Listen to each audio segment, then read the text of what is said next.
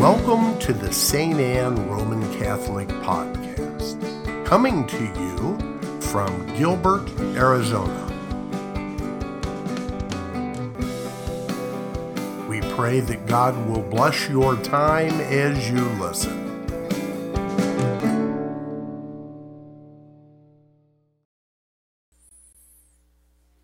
This is exactly what you requested of the Lord your God at Horeb on the day of the assembly when you said, Let us not again hear the voice of the Lord our God, nor see this great fire any more, lest we die. I've always been somewhat flummoxed by this reaction of the Hebrews. You don't want to hear the Lord's voice? The Lord that just delivered you from slavery in Egypt. The Lord that split the Red Sea and allowed you to walk across on dry land. The Lord that crushed the armies of the Pharaohs. The Lord that invited you to come up the mountain and sit down and eat with him, you don't want to hear his voice? Well, we, we know why. Because they were unfaithful to the commandments. They were unfaithful to the preparation to hold themselves pure in order to ascend the mountain. And for that reason, they send Moses in their stead. We also know what they do later. They entice Aaron to make a golden calf. And they, they worship him with frivolity and participate in an orgy at the foot of the mountain. For this reason, many of them were slain, and they lost the rights of the priesthood that they had gained. And so the Levites become their priests and they have need of a prophet in order for the Lord to speak in their midst. What we have in the gospel is the coming of that final prophet.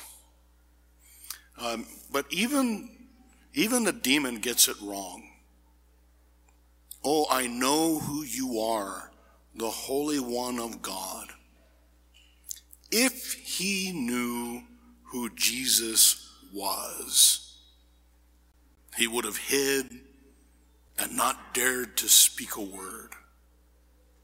Jesus doesn't receive his identity from the speaking of a demon. And he doesn't tell him to be quiet, so hush up, no one else will know, but so that you don't think of him as just another prophet in the long lines of prophets. He is the Son of God. God made man.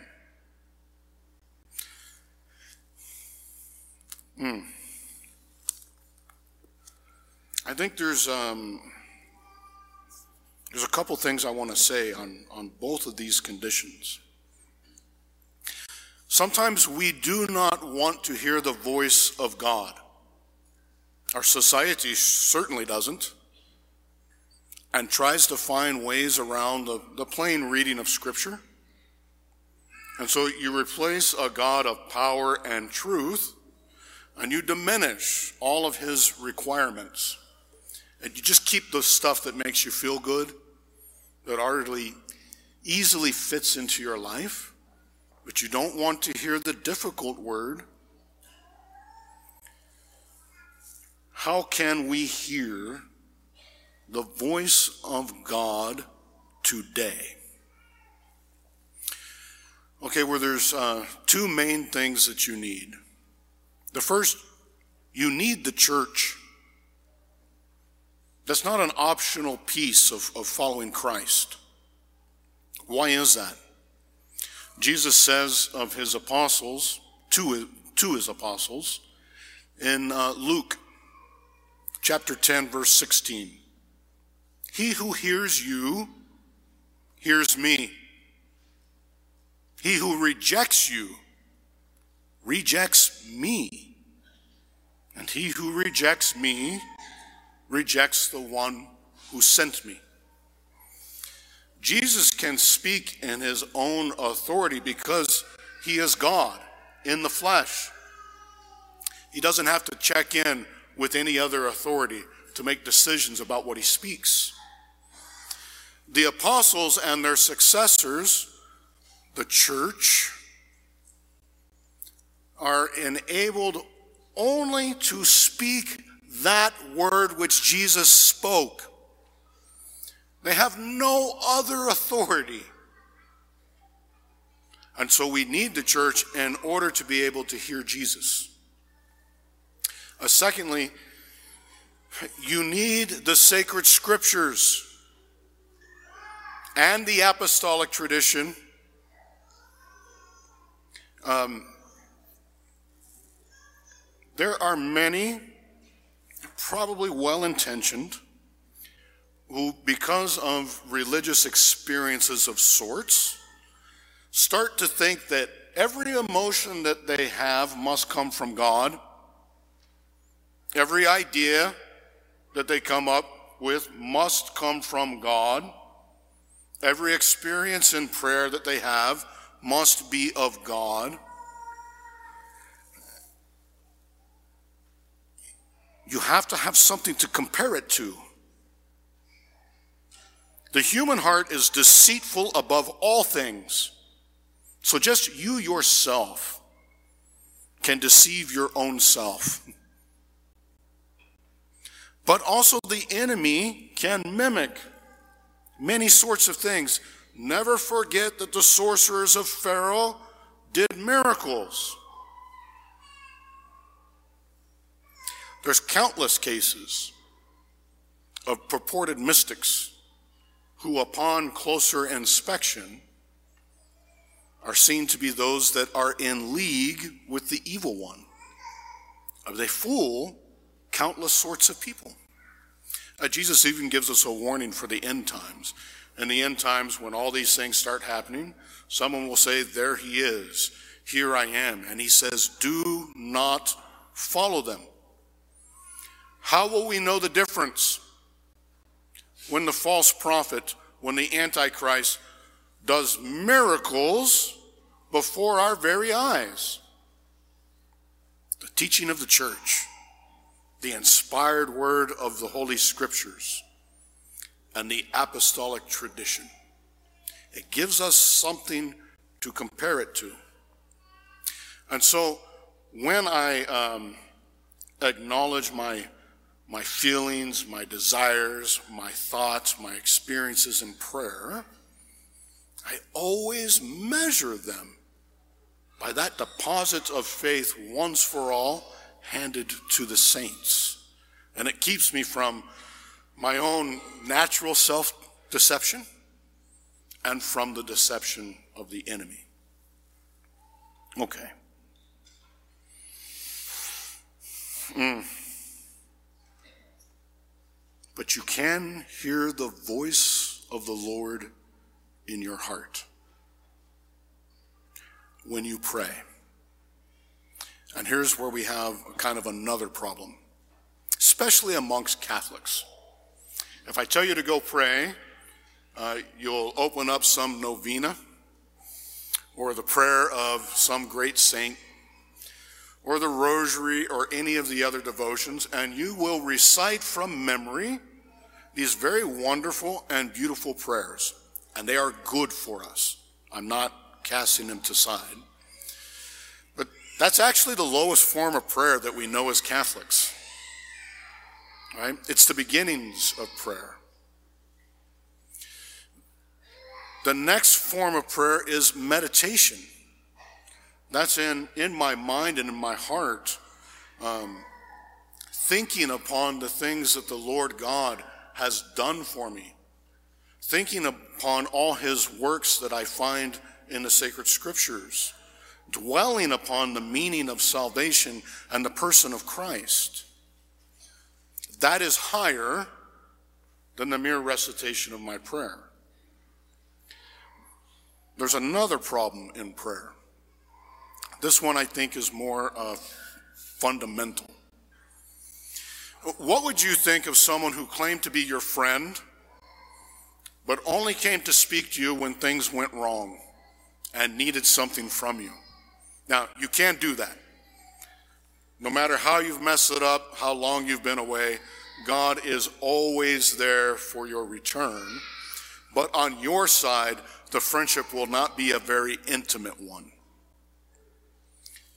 What if that friend uh, only spoke to you in formulaic sayings, memorized, and never shared with you the realities of their life, the desires of their heart?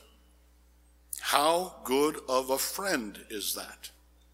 Now, God knows the depths of your heart better than you do.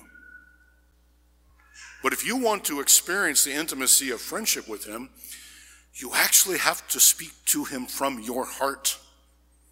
Heart speaks to heart.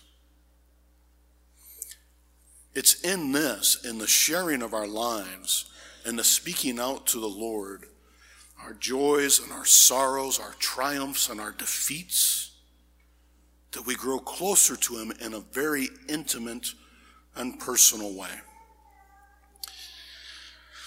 Another thing that goes to this fundamental idea of prayer. Imagine someone who never let you get a word in. That whenever you were in their presence, they, they just constantly spoke to you word after word after word. That's called a monologue. Prayer is a dialogue. There's there's two parties speaking. And so to enter deeply into prayer, you must practice silence.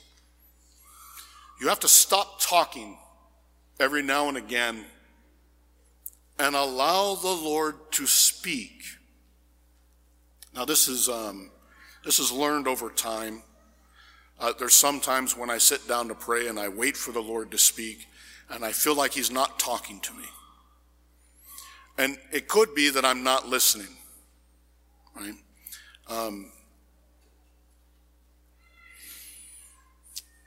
Elijah finds the Lord not in the earthquake, not in the, th- the thunder, but in the still, soft whispering of the wind.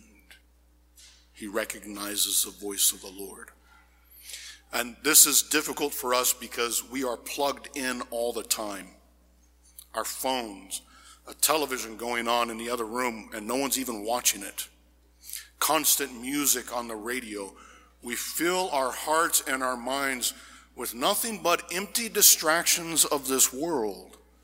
And so we don't know how to be quiet.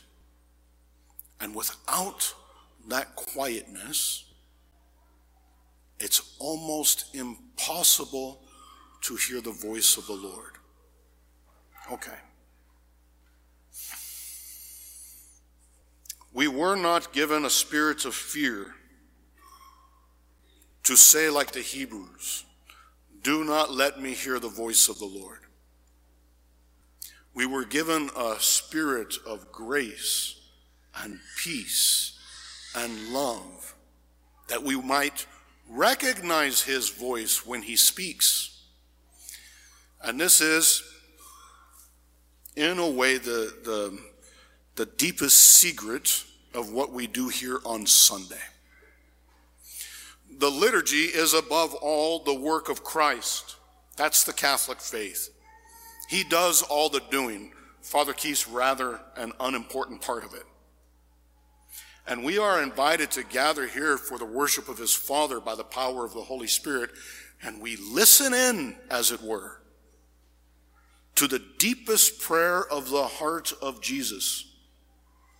And so every single one of us have heard his most secret words to his Father. If we don't pray,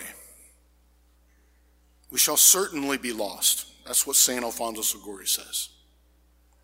But we must understand that we cannot think of merely our private prayer as being the heights of prayer. It's a necessary part. I want you to have that relationship. But this, what we do here with the proclamation of the scriptures, the offering of the body, blood, soul, and divinity of Jesus, is the highest prayer that you and I will know this side of heaven. So, all the things that the scriptures have spoken to us today allow us to recognize in Him not just the Holy One of God, but God Himself who speaks to us. Amen.